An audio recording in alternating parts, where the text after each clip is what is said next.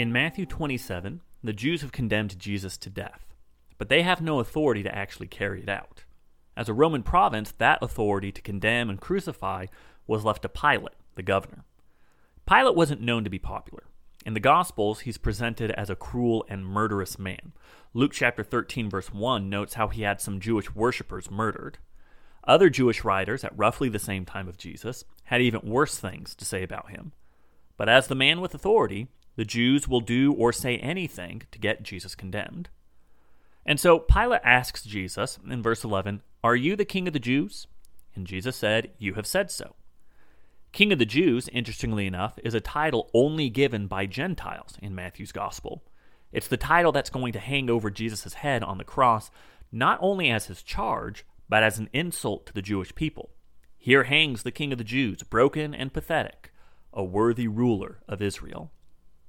But Pilate's not eager to have Jesus condemned just yet. Multiple attempts are made to spare him. He offers to free him over another criminal, Barabbas. His wife, troubled by a dream, begs Pilate to have nothing to do with such a righteous man. And even in the end, Pilate attempts to literally wash his hands clean of the whole affair. But Pilate is much like Herod in Matthew 14. He has the position of power, but none of the reality, as he's swayed and at the mercy of the crowd. Pilate tries to speak with Jesus, but he won't answer back a word aside from confirming the charge that he is the King of the Jews. Jesus has submitted himself so fully to the plans of God that he won't even offer a legal defense, not even a single protest of innocence. Instead of taking the humble and innocent Jesus, the crowd demands that Pilate release to them Barabbas.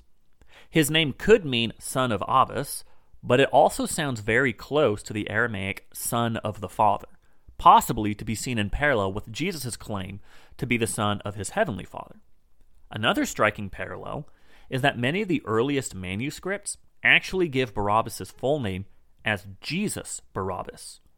Most textual critics agree that it is original to Matthew's Gospel, and that later Christian scribes, embarrassed by the comparison, tried to delete it.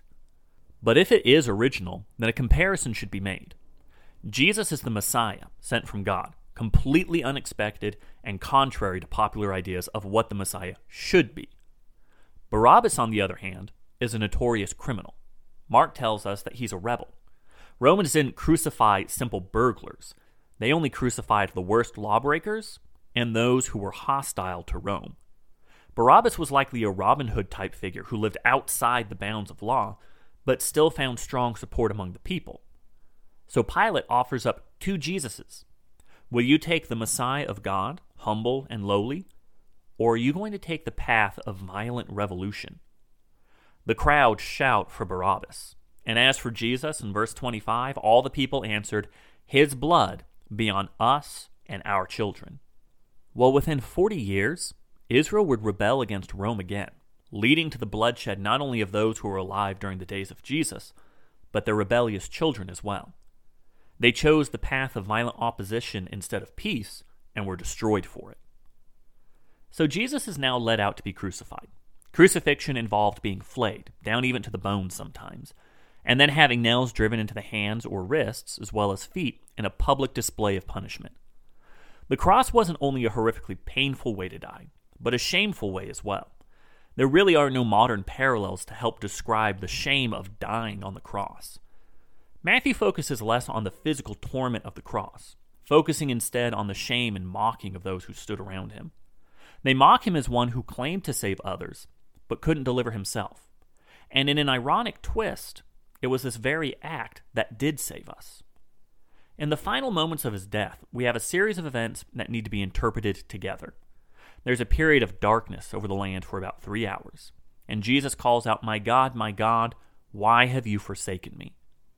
And after his death, there's an earthquake, and the temple curtain is torn from top to bottom. And after his resurrection, we're told that the saints themselves are raised. It's after all of this is witnessed that leads the centurion and those with him to exclaim in verse 54 Truly, this was the Son of God.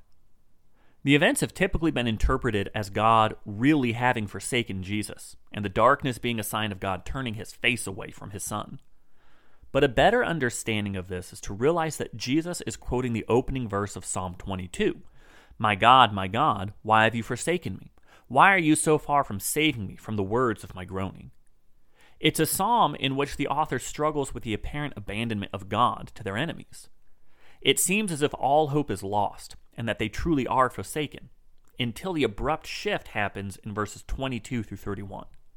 The psalm doesn't end with a dying breath of despair, but a declaration of victory.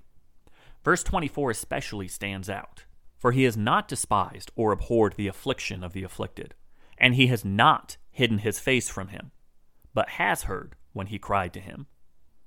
Jesus' quotation of Psalm 22 says that things look bad, and you think that all hope for me is lost. But even still, you're going to see that God is going to deliver his son from death. So then, what about the darkness? Well, Psalm 22, verse 24, is pretty clear that God has not hidden his face from him.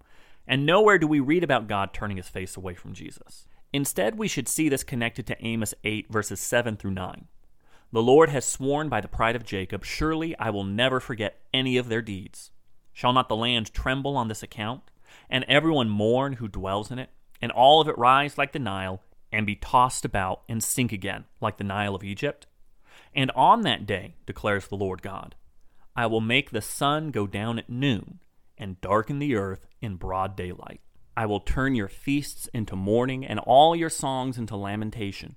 I will bring sackcloth on every waist and baldness on every head. I will make it like the morning for an only son, and the end of it like a bitter day. God is pronouncing his judgment against his own people in Amos, saying that there will be a day of darkness, like the morning of an only son. The darkness at Jesus' crucifixion is a sign of judgment against Israel because they've rejected God, but it's also a sign of mourning because they've murdered his only son. But for the rest, it's a sign of entering into God's presence. The temple curtain is split from top to bottom, we're told, indicating that it is God's initiative to remove the barrier that separates us from the most holy place. And as Hebrews chapter 10 verses 19 through 22 states, we have confidence to enter into that holy place now, opened through his blood so that we can dwell with God eternally